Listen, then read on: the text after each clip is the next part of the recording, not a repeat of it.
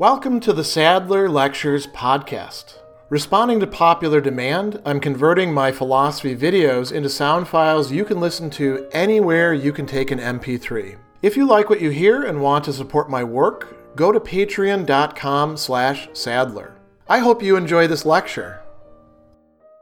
In his short but influential essay, What is Art an Institutional Analysis?, George Dickie will set out a mini history of attempts to define art and then denials of that and then yet a further attempt, which is his own proposal of the institutional theory of art that depends on the art world. And he begins by framing this in terms of three phases. And if we're thinking about the history of creation of art and talking about art and philosophical reflection on art, the first phase occupies most of human history. The second phase would be a relatively short time, largely within the twentieth century. And then the third and final final phase in this analysis or this schema would be the current time. Whether we call it an institutional theory of art or not, it would be the time of Dickie's theory, which does provide some sort of definition of art, but a, a different sort than the earlier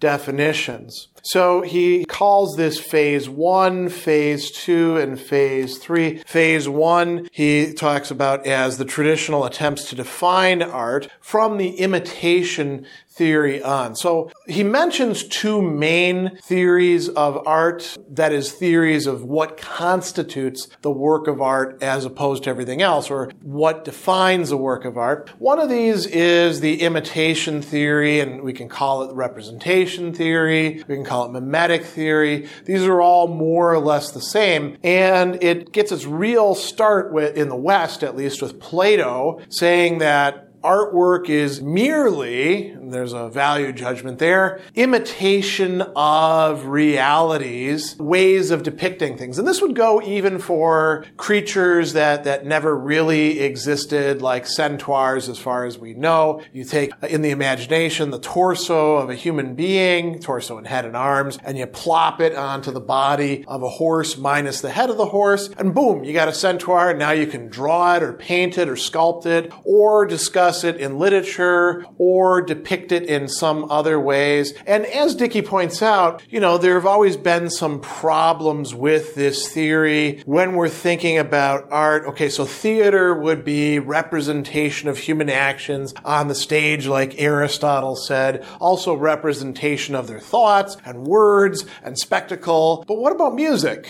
Does music represent? It's always been kind of difficult to say precisely what music is supposed to be doing given this imitation theory. I mean, we could say, well, you know, people are imitating bird calls or something like that, but that doesn't help that much. And it's also difficult when we're thinking about poetry and language and those sorts of things. So there are some problems with the imitative theory of art. And he, he goes on and he says, there's another possibility as well. Well, the theory of art as expression of emotion, and he says this has focused on a different property of the works of art, the relation of a work to its creator.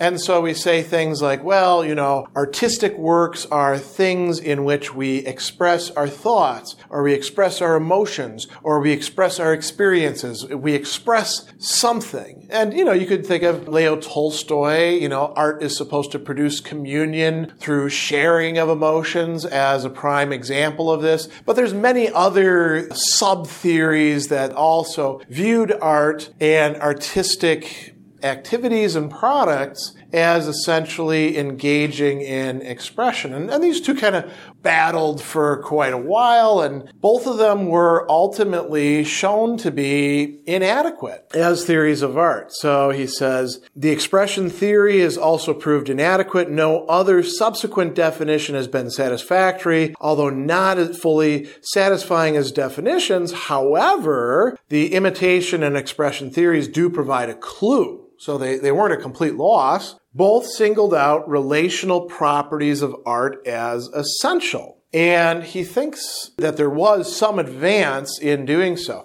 So the process of trying to say, what is art? What constitutes art? What is essential to art? Even if it failed, it turned out to be quite useful. Then we move into phase two. What happens in phase two? Well, in the twentieth century, a lot of theorists start despairing of the idea that we'll ever really be able to define art in terms of necessary and sufficient conditions, in terms of a traditional definition where, you know, the, the word for definition, horos in Greek, actually means boundary. So think of a circle in which you've got everything that's that thing inside, everything that's not that thing outside. We want everything that's art inside, and we don't want anything that's not art inside that circle. We want all that out of the circle. What is the border? What allows us to define this? Some people said, well, we're never going to arrive at anything. It's not simply imitation or expression or any essential thing that we could point our finger to and say, aha, this is what all art has in common. All works of art share in this essence. And there were a lot of ways of doing this. There was, you know, use of Wittgensteinian ideas, you know, the notion that Wittgenstein had that what actually is a game? We can't quite say what a game is with any sort of definition because any, any way that we try to define it, any characteristic that we pick out, there's always something that seems to be an exception and yet is a game. Are games supposed to be fun? What about games that are deadly serious? Are games involving uh, winning and losing? What about throwing a ball against the wall? You know, and we can go on and on. You may have read Wittgenstein's Philosophical Investigations, in which he formulates this, which had an incredible effect on the art world. And there were other people who were raising similar arguments. He brings up Maurice Weitz's article, The Role of Theory in Aesthetics, and two arguments that he's providing, a generalization argument, a classification argument, and he examines and discards them there. That's not really quite so important as far as the development goes, but a point that Maurice Mandelbaum, as he says, raised about Wittgenstein's famous contention that game cannot be defined and Weitz's theory about art is germane here. He says that the challenge to both is based on the charge that they've been concerned only with what Mandelbaum calls existing Exhibited characteristics. Exhibited characteristics would be things like, is an imitation of something real, or the product of a composition of imitation of something real, or is an expression of emotion, thoughts, desires, whatever it is that we're going to say in an expressive theory. Those would be exhibited characteristics. Dickie goes on and says that Mandelbaum is right in talking about non-exhibited relational aspects of game and art. So what are we talking about there? He says, by exhibited characteristics, Mandelbaum means easily perceived properties, like a ball being used in a certain kind of game, or a painting having a triangular composition, or the plot of a tragedy contains a reversal of fortune. What would a non-exhibited characteristic be? It would be something much more complex, much more relational, based in something else. And actually, Wittgenstein is providing some sort of clues here with his notion of language game, but also form of life that's irreducible to a set of rules.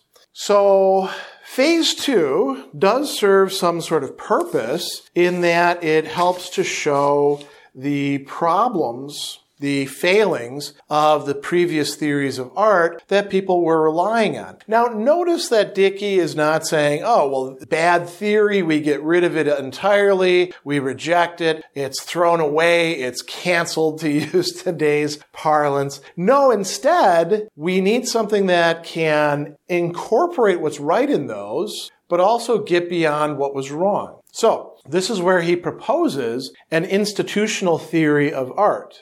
And this is going to focus on non-exhibited relational aspects. He uses a couple different words here. Aspects, features, or characteristics of works of art. And here is where he brings in something that he doesn't originate himself, but takes from Arthur Danto, the notion of the art world. The art world, as he says, is an entire broad social institution in which works of art have their place. And he notes that there are systems within the art world. So drama or theater is a system.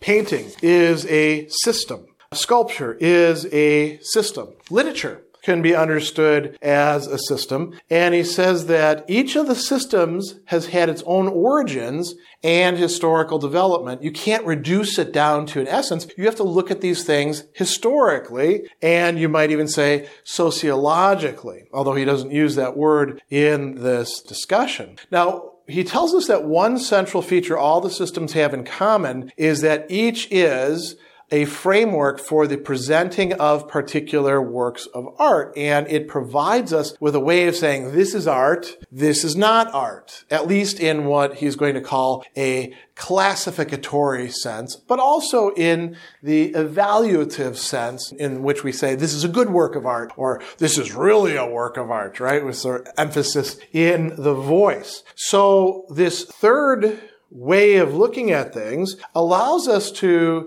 get beyond these earlier theories, get beyond the rejection of them, and provide something like necessary and sufficient conditions. And he will do so in defining a work of art as an artifact, a set of the aspects of which has had conferred upon it the status of candidate for appreciation by some person or persons acting on behalf of a certain social institution, that is the art world. And he points out that there's several features to this, which we'll look at elsewhere.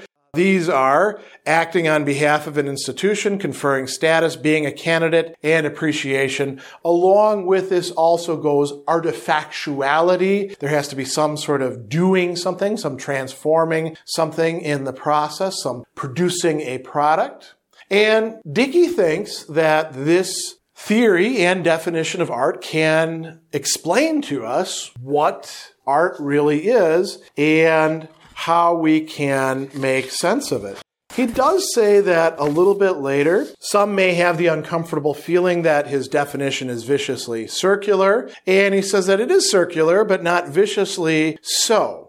It's providing us a genuine understanding of what's going on when we say that something is art, when we sell something as art, when we classify it as art, when we produce it, and when we hang it. So towards the end of his essay, he then says, once the institutional nature of art is noted, the roles that such theory of art as the imitation and expression theories played in thinking about art can be seen in an interesting perspective. For example, as long as all art was thought to be imitative, imitation was thought to be a universal property of art. But then we realize, no, no, there's more to art than merely imitation. So long as we turned our attention to expressivity, that was taken to be the essence of art. This, what we earlier calling exhibited qualities or properties. And so he says, the role played by the expression theory was different from that of the imitation theory. It was seen as a replacement and served as its correction. Developments in art had shown that the imitation theory was incorrect. It was quite natural to look for a substitute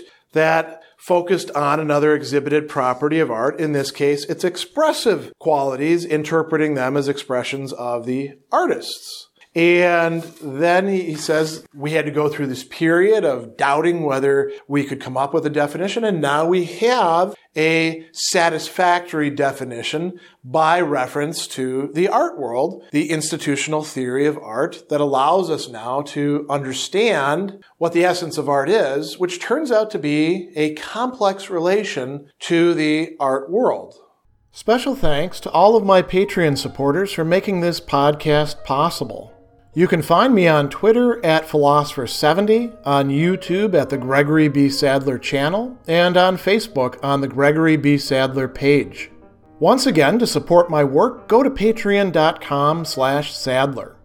Above all, keep studying these great philosophical works.